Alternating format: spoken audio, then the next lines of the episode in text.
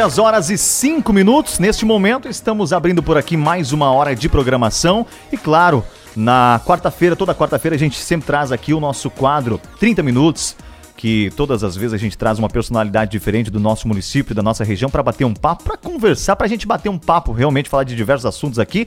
E dessa vez a gente tem um convidado, é, o seu João Penso, que vai estar conversando junto com a gente aqui. Primeiramente, bom dia, Humberto, né? Mais uma vez aí vai auxiliar a gente aqui no nosso bate-papo, nosso 30 minutos. Bom dia, como é que você está? Bom dia, Marcelão, tudo bem? Graças a Deus aí mais um dia. Dia chuvoso aí. Pois é. Dia chuvoso. Por, mais que, no... tá, por mais que tá chovendo, aí tá meio abafado ainda. Tá meio né? abafado, mas essa semana de chuva aí vai ser bom para nós. Sem mundo. dúvida nenhuma. E vamos já de cara então também, né? Desejar as boas-vindas e dar um bom dia especial para o nosso convidado de hoje, do nosso 30 Minutos, que é o seu João Penso, uma figura super conhecida aqui do nosso município, que é empresário.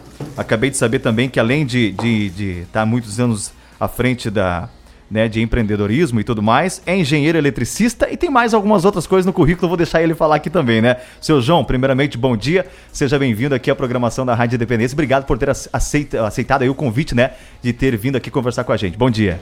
Bom dia, eu que agradeço, Marcelo. Bom dia, Humberto também, meu meu velho conhecido, eu conheço Humberto desde que nasceu, então me sinto muito à vontade aqui, né? Bom dia aos ouvintes da Rádio Independência. E estamos à disposição, então, Marcelo, para iniciar o nosso bate-papo aqui, numa forma descontraída. Sem pod dúvida. Podendo colaborar aí com, com, aquilo que a gente passou e com aquilo que a gente sabe. Sem dúvida. A gente vai falar sobre diversos assuntos aqui, seu João. E, e primeiramente, já de cara, já da nossa conversa, queria que, para a gente chegar nesse ponto aqui, como a gente tem feito aí com os outros convidados, para a gente chegar nesse ponto e a gente falar de outros assuntos aqui, queria que o senhor contasse um pouco da história do senhor, como que, né, Salto do Lonta surgiu aqui na, na, na sua vida, de onde vem, família de onde vem, como começou também em relação né, a, ao empreendedorismo e tudo mais. Conta um pouquinho da, su, da sua história aqui, fica à vontade. Beleza, Marcelo. Então eu vou detalhar um pouco a história da família, né, que começa com a vinda do meu avô, que, que migrou de Santa Catarina para Pato Branco, isso no ano de 1936. Então a maioria do, dos municípios não existiam, né? A região sudoeste era era sediada tudo em Clevelândia, né? Uhum. E para cá, Beltrão, por exemplo, foi o município mais, mais velho aqui da região. Ele se emancipou em 52. Então você veja que a gente tem uma história bem antes da, da formação é, do sudoeste do Paraná. Então, meu avô em Pato Branco, ele, ele veio de Santa Catarina, é, de, era de origem italiana, era o, era o, o filho mais novo do meu bisavô, né? Nasceu, ele chegou muito muito jovem, tinha um ano quando quando ele quando vieram da Itália. Aí ele casou lá no Rio Grande do Sul e a família parte ficou no Rio Grande do Sul e o meu avô veio para Santa Catarina. E de Santa Catarina ele veio para Pato Branco em 1936. Então foi um verdadeiro bandeirantes. E para entender um pouco a história, nós temos que entender um pouco as matrizes econômicas do Sudoeste, né? Então o Sudoeste começou com a primeira matriz econômica, era a Vamate. E a segunda matriz econômica do Sudoeste foram os safristas. Então, nossa família tinha uma origem é, muito forte nesse negócio de safristas, que existia muito na região de Campoerê, Palmasola, Palmas, Clevelândia, aquela região ali que era mais, que era mais antiga.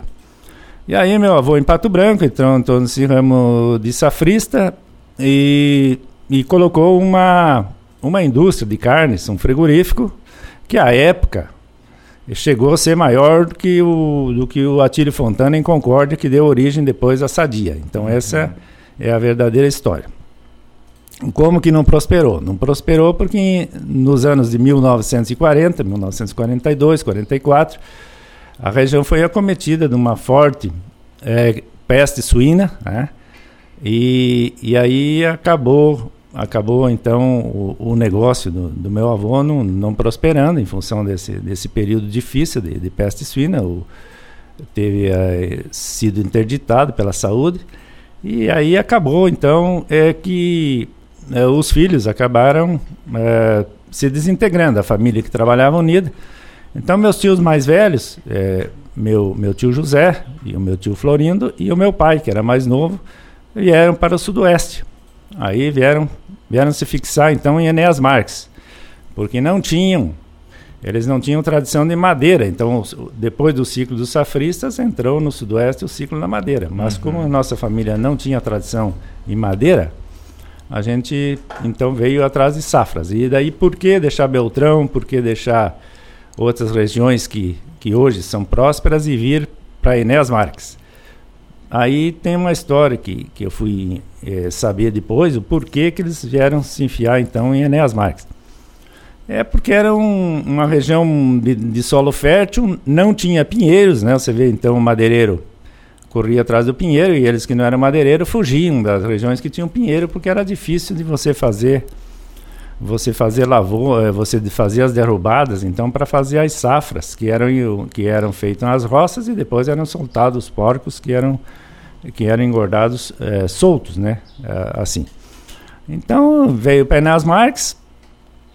Aí meu pai era solteiro ainda na época, depois ele tinha uma ligação forte com Pato Branco, daí casou, minha mãe é de Pato Branco. E e daí, quando ele casou, daí fixou residência mesmo em Enéas Marques, sendo a família fundador da, da, da, do município de Enéas Marques, né? Meus uhum. três tios, né? Meu tio José, tio Florindo e o pai, que era o mais novo, Vitório. Então aí a gente começamos ali com, com comércio, com negócio, eu nasci ali, é, com uma bodega. Então lá em Pato Branco também, é, depois que, que o frigorífico foi foi a decadência em função da peste suína, o meu avô também tinha loja em Pato Branco. E aí começaram então a trazer a mercadoria, porque tem um fato curioso aqui, Marcelo. Hum. O primeiro caminhão também que entrou no Sudoeste foi do meu avô, no ano 36. Então eles tinham que levar os produtos é, produzidos em Pato Branco, que na, na época era Vila Nova, não era Pato Branco, tinham que levar em União da Vitória na estrada de ferro. Então você tinha que é, embalar os produtos aí e levar a União da Vitória para pôr na estrada de ferro. Então, como o caminhão ia para levar os produtos, acharam por bem então já trazer mercadoria e montar uma loja. Então, o caminhão ia com produtos é, do frigorífico e trazia mercadoria. Já então, voltava, então né? se montou uma loja em, em Pato Branco.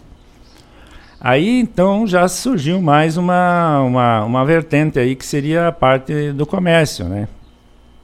E aí, quando eles entravam para cá, não tinha nada, vinham fazer safra, começaram a trazer mercadoria também e começaram é, para o próprio suprimento e também fazer o abastecimento das pessoas que estavam por ali perto, uhum. trabalhando e tal. Então, assim começou. Aí, então, a história nossa é, começou em Enéas Marques, foi onde eu nasci. Então, ali teve uma, a gente teve uma participação forte, porque naquela época não tinha nada da as cidades não tinham nada. É, tinha que se virar, tinha que construir a escola, tinha que construir a igreja, tinha que, tinha que dar jeito. Era, tudo era comunidade, não tinha prefeitura, não tinha nada. Então o povo se unia, fazia a escola, fazia isso. Então eu comecei, comecei a vida ali. tive o privilégio é, de, de estudar num colégio de freira na época. Você vê que, que hoje em dia é uma coisa rara, né? Então naquela época, nos anos antes dos anos 60 já tinha um colégio, foi construído um colégio de freira em Enéas Mais, a exemplo do que tinha em Beltrão. Então eu tive o privilégio de fazer a minha a minha o meu o, o, o ensino fundamental no colégio de freira, né, naquela uhum. época, então tive uma boa formação, uma boa formação embaixo. Aí eu tinha muita é, curiosidade pelo comércio também, foi uma coisa que sempre dispersou. Então, com sete anos eu trabalhava já no balcão da loja da família em Enéas Marques. Então você vê que eu tenho, eu tenho um bom começo ali já. Sem dúvida. E a, a, hoje, na verdade, assim, se for falar no, nos empreendimentos da família, como o senhor mesmo falou, é, começou, tem o mercado, tem aí a parte do atacado, e também vocês não somente trabalham com os produtos para o cliente final, mas como também vocês fazem uma das coisas que vocês produzem gado também, né? Tem essa uhum. parte na, na, na, parte agropecuária e tudo mais né? E como é que funciona também? A gente quer saber, a gente vai falando de diversos assuntos aqui, seu João. E a gente que quer saber como é que está sendo hoje, né? Como é que funciona, quanto tempo demora, é, porque muitas vezes a gente sabe, hoje, querendo ou não, o pessoal muitas vezes está vendo preços acima de preços, é imposto daqui, imposto dali. E a gente quer saber como é que funciona hoje a criação de gado também, na parte de vocês aí, até chegar no mercado para uh, posteriormente a venda para o cliente final. Uhum. Então, Marcelo, antes de entrar nesse detalhe, eu gostaria de passar mais uma, uma retrospectiva da, da minha vida, da minha Sim. formação, que vai entender o porquê que eu estou aqui no Salto do Lontra. Né? Certo, pode ir. Então aí, por exemplo, de Enéas Marques a gente migrou para a Realeza. Então migramos no comércio para a Realeza. Meu pai era sócio junto com o Florindo, né, Florindo Penso. Então na década de 60 nós se transformamos nos, nos maiores compradores de, de, suínos do Sudoeste, né, uhum. os primeiros caminhões que entraram também em Francisco Beltrão, que daí o meu tio foi para Beltrão e nós ficamos em Enéas Marques. Aí a gente foi para Realeza. Então em Realeza eu, eu, eu fiz o ginasial em Realeza. Então tinha saído Enéas Marques com o primário, aí fiz o ginasial em Realeza. Naquela época tinha que fazer a admissão ao, ao ginásio. Então fiz a admissão em Beltrão, passei, fazer o ginasial em Realeza. E de Realeza, então, eu quando acabei o ginasial, eu fui para Pato Branco. Daí Pato Branco eu fiz o curso científico, que se era preparatória para você fazer um curso superior, que naquela época o curso superior tratava-se de ou fazer engenharia, ou medicina, ou, ou direito. Né? Uhum. Então eram os três cursos que todo mundo corria atrás. Quando se falava em curso superior, era isso. Eu, como não tinha aptidão por medicina, nem por advocacia, então fiz o curso científico e acabei e acabei fazendo depois, mais tarde, engenharia. Nesse inteirinho de Pato Branco, como, como, como, eu acabei o segundo grau ali com, com 17 anos, isso me deu a condição de eu, de eu pleitear uma, uma inserção no Exército, né, que com 18 você tinha que fazer o Exército, e eu tinha a opção de eu fazer um, um curso que me tornasse mais tarde oficial do Exército, que se chamava é, CPUR, que era o Centro de Preparação de Oficiais da Reserva. Então fui a Curitiba, prestei o concurso e acabei passando. Então eu fiquei é, de, desse período que eu fiquei em Curitiba, um ano, fiquei fazendo o cursinho para me preparar para a engenharia que eu queria. E acabei nesse meio tempo fazendo o curso de oficial da reserva. Então, uhum. além de tudo, eu sou hoje um tenente da reserva, né? É, lá de 1974. Aí, posteriormente, eu passei na faculdade, daí abandonei o exército, que eu, o, o, R2 ele chega no máximo a coronel, né? Ele tem uma, uma vida mais limitada na carreira militar. E eu optei, então, por, por seguir a engenharia. Aí fui para o Rio Grande do Sul, fiz a engenharia e voltei para o Paraná para trabalhar. Então, me tornei o, o, o primeiro engenheiro eletricista daqui da região do Sudoeste, do Paraná. Então, isso na década de 80 era uma dificuldade tremenda na construção civil, é, era tudo novo, ninguém, ninguém levava em conta que tinha que ter um projeto elétrico, alguma coisa. E eu, então, achei que estava difícil de me colocar aqui.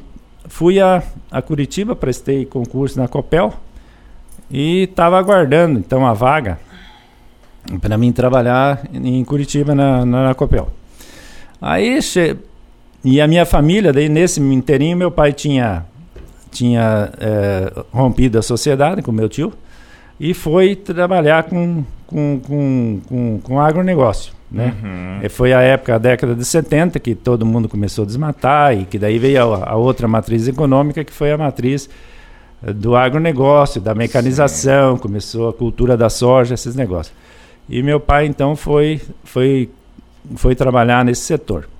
Mas eu achei assim que teria que, que tirar a família, que, que tinha que pôr mais o pessoal no comércio, que esse troço do agronegócio era bom, mas não era tudo. Nós tínhamos um veio muito forte no comércio e que era coisa minha, né? Mas meu pai também tinha isso. Então a gente, vamos fazer alguma coisa aqui. Aí, tá, eu topo o desafio e a gente acabou comprando aqui uma, uma instalação que já existia aqui no Sal do Lontra por circunstâncias até familiares, né? Tinha um tio meu que morava aqui, tinha tinha o Joventino Bonetti, que era, que era muito amigo do meu pai, também tinha comércio aqui no Sal do Londres. Então essas as pessoas até aqui acabaram influenciando assim, olha, venha para o Salto do Londres, que aqui é Sim. é bom, que aqui tá legal e tal. Então a gente acabou vindo, comprando até uma estrutura que era é, no passado era dos, dos avós do, do Humberto, né, da, da família Manfroy uhum. também, que é a família tradicional na região. Então acabamos formando negócio. E eu tracei o desafio. Então eu vou ficar com a família aqui, vou ajudar o pessoal assim inserir no comércio alguma coisa, ter uma vida melhor, uma, uma opção melhor de renda. E eu vou, vou seguir minha vida em engenharia. Mas aí veio o chamado para mim assumir o posto Curitiba e eu estava aqui. Aí eu tive eu tive ali uma, uma época aí que eu tive que decidir, ou eu vou para Curitiba, abandono, mas eu tinha começado aqui, tive que abandonar o, o serviço em Curitiba, mas eu não vou abandonar a engenharia. Aí então eu eu montei uma empresa juntamente com o engenheiro de, de Ampere, o Genir, fizemos várias obras na Ampere, tam, as primeiras indústrias da Ampere, a gente teve uma participação uhum. forte lá com a Crins e tal, que o Ampere estava naquele processo de industrialização. E eu acabei ficando.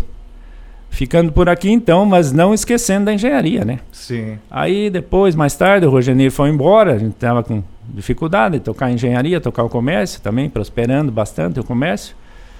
Eu acabei, então, é, dando um tempo. Depois, mais tarde, como o Beltrão não tinha engenheiro eletricista, um pessoal veio me procurar quando começou a sair os primeiros prédios em, em Beltrão. E eu acabei montando uma empresa, então, em Beltrão, isso em 85. E com um sócio lá de Pato Branco, montamos um material de, de, de, de elétrico e tal. Mas aí a sociedade não prosperou e eu não consegui tocar as duas coisas, né? Uhum. Tocar a engenharia e tocar o comércio. E me tá me deslocando quase que diariamente, porque é, Humberto, que é engenheiro, sabe, né? É, quando você vai tratar de engenharia, coisa técnica, é outro departamento do que tratar comércio. Então Sim. eu não conseguia fazer tudo ao mesmo tempo e não queria fazer as coisas mal feitas. Então acabei deixando a engenharia de lado e aí a gente foi para o Mato Grosso também, numa aventura lá para o Mato Grosso, que houve uma migração forte na década de 80, também adquirimos umas terras em Mato Grosso. E eu fiquei então naquela, naquele dilema entre Mato Grosso, Sal do Lontra e, e a engenharia, etc, etc. Então, mas a vida é cheia de, é, feita de escolhas, né, né Marcelo, né, Humberto? E, no, num determinado momento você tem que fazer uma escolha, você não pode estar... Tá em todo lugar ao mesmo tempo e nem estar tá cuidando tudo, uma, uma coisa tão diversa é, é, como era. Então acabei, como eu tinha um veio forte no comércio, e é uma coisa que eu gosto, né? Uhum. Já lá desde os sete anos, por isso que eu fiz questão de, de comentar que eu já trabalhava no balcão com sete anos de idade. Então acabei acabei vindo, daí depois a gente vai passando o tempo, acabei constituindo família aqui em Salto do Lontra, casei com uma uma moça aqui do Sal do Lontra, de família tradicional também, família Maria, constituímos a família aqui, tenho três filhos, né? Hoje um está comigo, que é o mais novo, que é, que é veterinário, é, o mais velho é médico, trabalha mora em Curitiba e a Joana é arquiteta, trabalha em São Paulo. Então, cada um também teve a opção de escolha da sua profissão, a gente não interferiu, cada um foi fazer o que quis. E é isso aí. Então, a gente chegou a isso. Então, esse é um resumo, mais ou menos, né, da minha vida, de como é que foi e por que, que, que eu vim parar em Salto do Lonte. Começou cedo, né? Começou cedo já na, na lida, né? Começamos cedo. Mas uma das coisas assim, que me chamou a atenção, é, seu João, até porque uma das coisas que o senhor citou aqui, entre outras que a gente tinha pontuado, estava por último, mas eu vou trazer aqui antes aqui, Humberto, que é, é o, o, justamente o segredo, né? Que, querendo ou não, vocês estão há tantos anos assim no comércio, né? E à frente de vários empreendimentos, né, trabalhando com o público e tudo mais. E qual que seria, assim, na, na, na sua visão? É, chegou um ponto ali que o senhor até falou, ó, tive que escolher, não podia, né, estar tá se aventurando para ir para cá. Então, qual que é o segredo, assim, que, de ter um, um, uma, um comércio, ou ter um empreendedorismo, e estar tá no empreendedorismo, e estar tá tantos anos assim? Né, de, porque hoje a gente vê, eu estava até vendo lendo um, um índice, esses dias atrás, de um índice até que eu até me assustei, de 90% das empresas que nascem no Brasil, elas fecham antes dos 5 anos. E eu... hoje, querendo ou não, vocês estão aí há anos, né? E qual que seria esse segredo, pra, tipo, como se fosse uma dica assim para quem está começando? Qual que seria esse segredo? É firmar raízes? É meter o peito na, nas coisas? Como é que é? que seria? Eu diria assim que, e eu participei muito no, no terceiro setor, foi uma das coisas que eu sempre fiz, foi participar no terceiro setor, como ativamente na associação comercial, né? É, tive a oportunidade né, na gestão de um prefeito aqui que casualmente era o pai do, do Humberto, da gente fazer um bom trabalho para a cidade, né? Uhum. Constru, construímos um, um, tecido social muito forte assim no setor de empreendedorismo que continua dando frutos até hoje. Então é, tem aquelas circunstâncias também, é, Marcelo, econômicas. Então o que eu diria assim é, que o, o, empreendedorismo é uma coisa que não tem receita. Uhum. Você tem que ser ou não ser, né? E é uma coisa muito porque tudo que é, é, por mais que os supermercados sejam todos iguais, vendem as mesmas coisas, mas cada um tem o seu valor, cada um tem os seus valores internos, uhum. cada um tem a dinâmica do dono da empresa. Então é assim que é assim que funciona. Então, a, a, isso aí é um dado que a gente debatia muito no Sebrae, né? Chegava a esse índice, eu não sei hoje como é que está ainda, se é, você, uhum, não uhum. sei se é recente essa tua afirmação, mas quando eu estava envolvido, que eu trabalhava, era exatamente isso, né? Então as pessoas às vezes não, não estão preparadas, ou agora com esses avanços tecnológicos, que é outra coisa que está acontecendo muito, muito fortemente, que as pessoas têm que prestar muita atenção, as profissões estão morrendo, o consumidor está mudando todo dia, a economia é muito volátil, a economia é globalizada, então você tem que estar muito esperto, muito atento não só ao teu, ao teu negócio, ao teu dia a dia, ao teu a fazer, mas você tem que estar muito atento às variáveis que às vezes você não pode ignorar uma coisa que está acontecendo nos Estados Unidos, o que está acontecendo lá na Rússia, o que está acontecendo fora do país, que não vai interferir na nossa vida, no nosso mercado, no, nossa, no, nosso, no nosso dia a dia. Então era um grande desafio nosso no terceiro setor, Marcelo, era preparar as pessoas. É, para que elas, é, quando fosse se, se aventurar num negócio, muitas das vezes aposentados ou ou queria ou vendia o sítio ou alguma ou arrumava uma renda e queria se inserir em outro negócio. Então nós tínhamos aí um mecanismo via Sebrae para estar tá orientando essas pessoas, preparando a, a, o, o, acesso ao crédito também é uma coisa que a pessoa tem que ter muita responsabilidade e muita coerência, porque enquanto você não deve nada, você tem um acesso ao crédito, mas a hora que você começa a se enroscar aí em alguma coisa, a primeira coisa que é cortada é o teu crédito. E daí, sem o crédito, você não faz mais nada. Então você fica. fica amarrado. Você travado. fica amarrado e a tendência é você ir mal nos negócios. Sem então, dúvida. então muita gente peca por vários fatores, né? Então o que falta, assim é um, é, uma, é um aprendizado das pessoas, um estudo muito forte quando ela vai se inserir em algum ramo da atividade, ver se ela tem jeito para aquilo e coisa, porque eu acho que. Acho que acima de tudo é gostar, né, do que faz, né? Porque senão. Isso é fundamental, né? Em tudo na vida. Eu acho que o que Sim. você tem que fazer é aquilo que você gosta, seja lá varrer um, um chão um de chão. rua ou, ou ser um garçom numa lanchonete, ou, ou ser um executivo de uma empresa, você tem que ter o mesmo grau de, de amor pela coisa, senão, não, senão você não vai funcionar. Né? E o local, assim, vamos dizer, até o local onde você está hoje, geralmente tem uma história. É, a maioria das pessoas segue a parte familiar, né?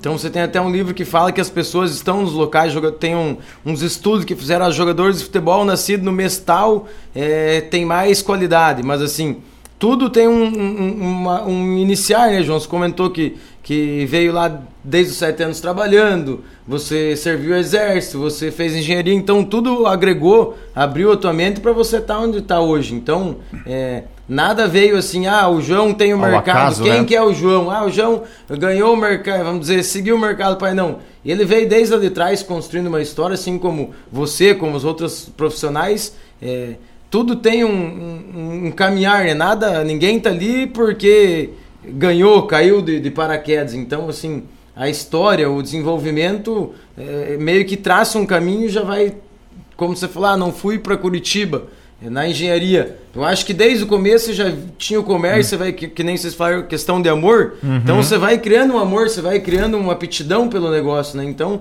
eu acho que isso um pouco influencia e influenciou a tua a tua escolha por ficar aqui, por manter o comércio, né? Eu acho que isso também influenciou um pouco o teu.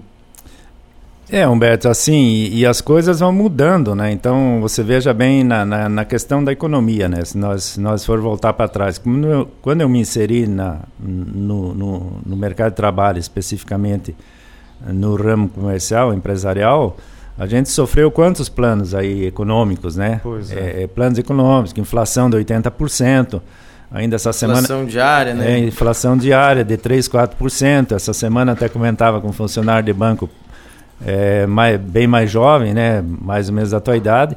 Falava, você sabe o que, sabe o que é overnight?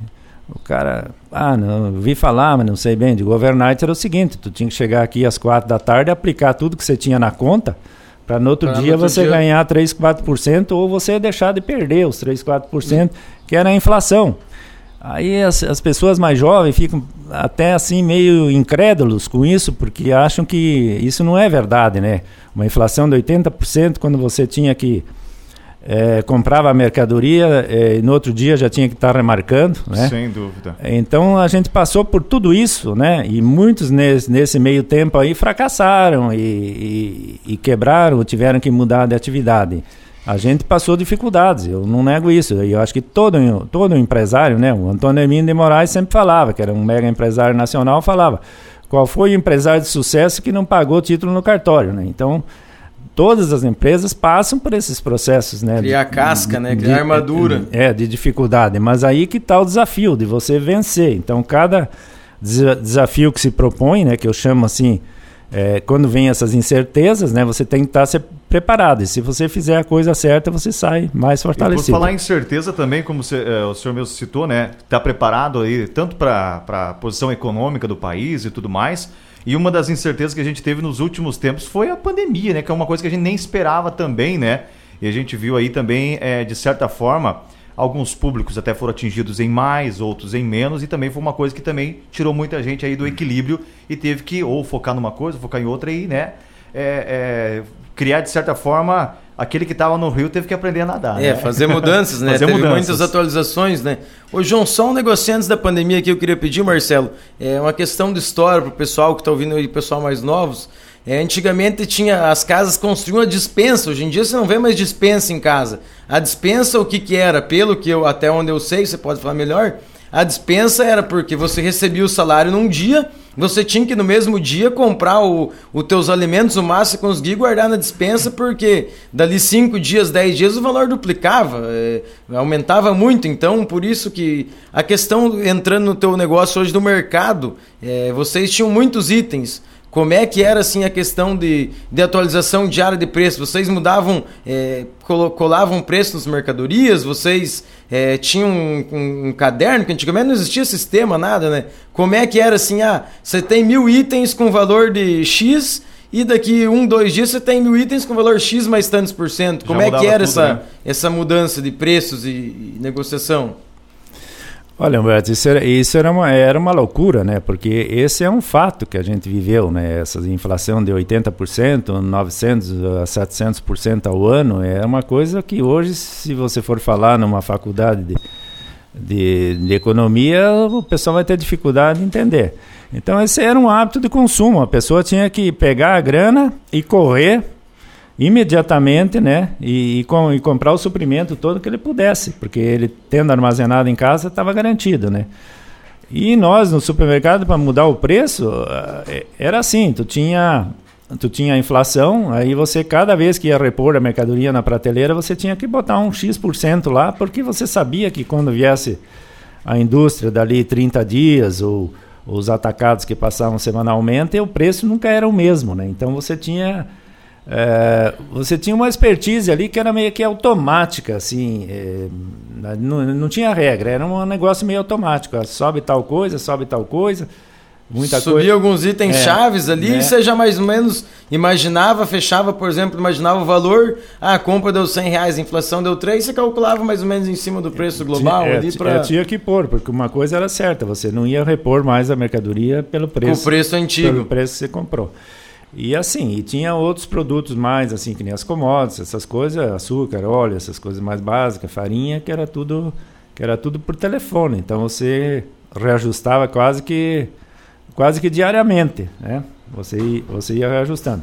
Então era um processo muito, muito, muito trabalhoso, porque era tudo etiquetado, né? Você não tinha sistema, né? O, tinha que passar a etiqueta no preço no Não mercado. existia código de barra, nada. É, não né? existia código de barra, não existia um, um auxílio de computador em sistemas, nada. Então era tudo feito manualmente pelos funcionários. Era uma loucura arrancar etiqueta. Tinha gente que não precisava nem cortar a unha, né? Ele Gastava já. a unha ali. Ficava o dia inteiro. Já, tanto arrancar já deixava a unha pronta já para esperar o próximo dia. Então né? foi uma coisa muito, muito inusitada que a, gente, que a gente passou, né? Aí isso foi cessar só aí com o advento do, do Plano Real, do plano real. Em, em 94. Né?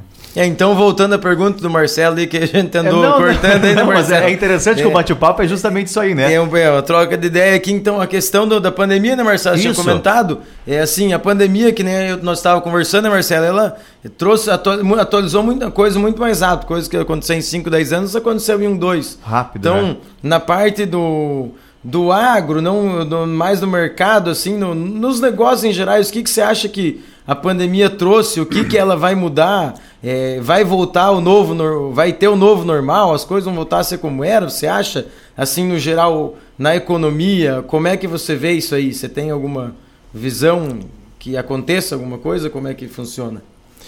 Eu vejo assim que nós estamos vivendo é, uma forte turbulência, assim, acho que em três, em, em, três sentidos, o Brasil, especialmente e o mundo também, né? A primeira variável forte é, é o avanço tecnológico, né? Essa é uma, uma variável muito forte que está se inserindo na, na vida das pessoas, nas empresas, né? Nós estamos vivendo no setor industrial uma revolução 4G, né? E o nosso setor industrial está muito, tá muito capengando, então, em função disso. É, nós temos uma variável forte é, que é a pandemia, né? Que, que é um negócio é, inusitado também e, e chegou aí chegando pela porta do fundo, até hoje ninguém sabe, né? O, o 100% o que que, né? 100% o que que é, né? No começo era uma coisa, mas depois a pessoa foi vendo que a coisa era mais era mais era mais mais complicada e assim e assim foi. E o terceiro fator variável que eu vejo é uma é uma evolução também é, na questão política, né, que está que tá acontecendo no Brasil. Então esses três fatores, por exemplo, política, tecnologia e pandemia é, estão no nosso cotidiano, estão na, na vida hoje das pessoas. Uhum. Então, a, então eu vejo assim que as pessoas estão muito, é, nós estamos num momento assim de muitas incertezas, né? A gente percebe até no quadro de funcionários. Então a gente não sabe o que, o que vai ser amanhã, o que vai acontecer amanhã. Uma coisa assim que a gente não pode parar, né? Então a gente não pode parar e tem que ir se moldando, tem que estar muito esperto para essas mudanças. A gente percebe uma mudança nos hábitos, né? Então a pandemia trouxe, através da tecnologia, um fator muito forte de mudanças de, eh, de compras no e-commerce, né? É, a, então, principalmente nos grandes centros, né? O interior já é mais mais maleável, mais né? maleável, mas nos grandes centros, então, é, o e-commerce trou trouxe uma uma, uma evolução, trouxe um, um transtorno, digamos assim, muito forte para o comércio, porque ele teve que se readaptar, se né? Se readaptar, é como se falou, a questão de, de, de passar por dificuldades. Então, é. o, o, empresário realmente passa por dificuldades, mas ele é. não desiste e se evoluiu, se adiantou para conseguir, né, conseguir é. seu sustento e pagar suas é. contas, né? Então foi assim. Daí eu trabalho em home office, essas coisas tudo, né? Então tenho muita informação de São Paulo que de vez em quando eu vou para lá e minha filha está lá. Então eu, hoje ela é uma cliente que não compra mais presencial, é tudo, né? Então é, faz faz uso disso. E, e, o trabalho também de, das pessoas, né? Hoje o home office. Então deu uma certa conturbação. As escolas aí estão aí há dois anos é, sem remotamente, né, remotamente, sim. Não, o universitário ainda vai, mas e daí como é que fica o ensino fundamental? Como é que fica aquele contato que as crianças têm que ter? eu acho que é, é importante para, né? aquele contato, porque eu sempre eu sempre acho assim que tem uma convicção séria em cima disso que tudo está na base, né? Então, por que que eu tenho sempre falo é que eu tive o privilégio de estudar, fazer o meu curso primário no Colégio de Freira, que hoje é, 40, 50 anos depois, as pessoas não têm a oportunidade, às vezes, de ter um colégio tão bom e tão integrativo que nem a gente teve, onde pregava valores, onde você aprendia, onde você... Porque o ser humano, ele, ele tem que conviver em grupo, ele, ele precisa do contato de um com o outro. Nós não... É meio difícil, é meio esquisito tu estar tá aqui online sempre é, fazer isso tudo em, olho no olho, né? remotamente, né? né? Porque o ser humano ele precisa do ele precisa do contato, do contato né? Ele é, como todos os animais da natureza, eles nasceram para viver em grupo, ninguém nasceu para viver isolado. Então, esses eu acho assim, ao meu ver, esses três, essas três variáveis que nós estamos, estamos sentindo, é o grande desafio né, para todos nós aí, para o mundo, para o Brasil. Né, esses são os grandes desafios. Bom, se a gente fosse conversar, que a gente ia ficar, acho que até umas 3 horas é, da tarde, né? Da tarde. O nosso 30 minutos ia virar 3 horas, 5 horas, sei lá, né? E acho que vamos agradecer, né, Humberto? Vamos agradecer, porque a gente sabe, uma coisa que eu sempre costumo falar, que a vida do empreendedor é sempre corrida, é sempre aqui e lá, é, resolvendo pepino, resolvendo problemas, e sempre estar tá atento às novas mudanças. E a gente quer agradecer, sem dúvida nenhuma, né, Humberto? Seu João por ter é. disponibilizado esse tempo de ter vindo aqui ao, ao, vivo conversar com a gente. É, com certeza a gente agradece. João, a gente até anotou perguntas, né, Marcelo? Mas é. assim, a gente, é uma coisa que eu achei interessante foi a história, assim, história, do Sudoeste. Né? Como surgiu o Sudoeste, como então a gente escutando as pessoas mais experientes aí, a gente né, vai aprendendo então a, a, conversa bem bacana, a gente acho que você conseguiu passar bastante do que foi o passado e como é que foi encaminhando os negócios aí para todo mundo, né? E agradecer novamente a presença aí, a história de vida aí. E sempre estamos à disposição e sempre abertos aí. Então, Beto, eu que agradeço, Marcelo, assim, e eu sempre acho que o empresário, ele tem que contribuir com a comunidade, sabe? Eu sempre procurei fazer isso. Então, desde sempre, eu sempre fui inserido nos problemas da comunidade, procurei participar e tal. Mas nem sempre você, você consegue participar, sabe? Às vezes as portas se fecham e você tem que ficar mais restrito. Mas eu vejo assim que os empresários, os empreendedores, porque as, as pessoas precisam de, de líderes, né? Precisam de, de, de, líderes, precisam de inspiração, os mais jovens. Então, o, quem que inspira as pessoas? São os líderes e são, e são as experiências, né? São são as pessoas mais velhas. Então, a gente percebe que talvez até está vendo assim um momento até de um conflito de geração, né? O jovem está eh, mais ligado à internet, mas isso acha que o pai está fora da coisa. Mas eu acho que é o, grande segredo do sucesso é, é integra, integrar isso aí, é a experiência do avô, do pai, com o jovem, né, que está nascendo aí com, com, o controle remoto na mão, com o celular na mão, já nasce é, com essa expertise. Então, essas são as gerações. Então, nós estamos vivendo vários, várias gerações é, entrelaçadas e cada um com, com a sua dinâmica. Né? Esse é um mundo meio é, mundo que se apresenta aparentemente meio confuso, né? E agora ainda mais, né, Humberto? Aí já está para o ano que vem a 5G, né? Tá vindo a 5G, tá vindo, 5G que... que... é a inteligência artificial que eu sempre tenho falado com meus colaboradores. Isso aí vai trazer uma revolução muito, muito forte em tudo, né? Em tudo é, na vida. 10 anos a gente não sabe como é que vai não ser sabe, a questão é. de, de, celular, questão é. de computador. Isso aí pode ser daqui 5, é. 10 anos, pode ser um negócio totalmente diferente. Né? Então, quem diria, assim, por exemplo, que na época do, do teu pai prefeito, nós fizemos várias viagens a Curitiba para, via associação comercial, né, e tal, para pleitear o sinal de celular para as cidades aqui, Saldo Lonta, Nova Prata, essa região toda. E você vê hoje que é, quem ia imaginar que hoje uma pessoa de um bairro, de qualquer lugar, tem um smartphone, tem um computador que é conectado com o mundo, né? Então, se alguém fosse falar isso há 5, 10 anos atrás, ia ser uma besteira. Mas uhum. hoje não, nós já estamos com os carros voadores projetados, né? Nós já estamos com os carros elétricos projetados, BMW já desenvolveu vários protótipos.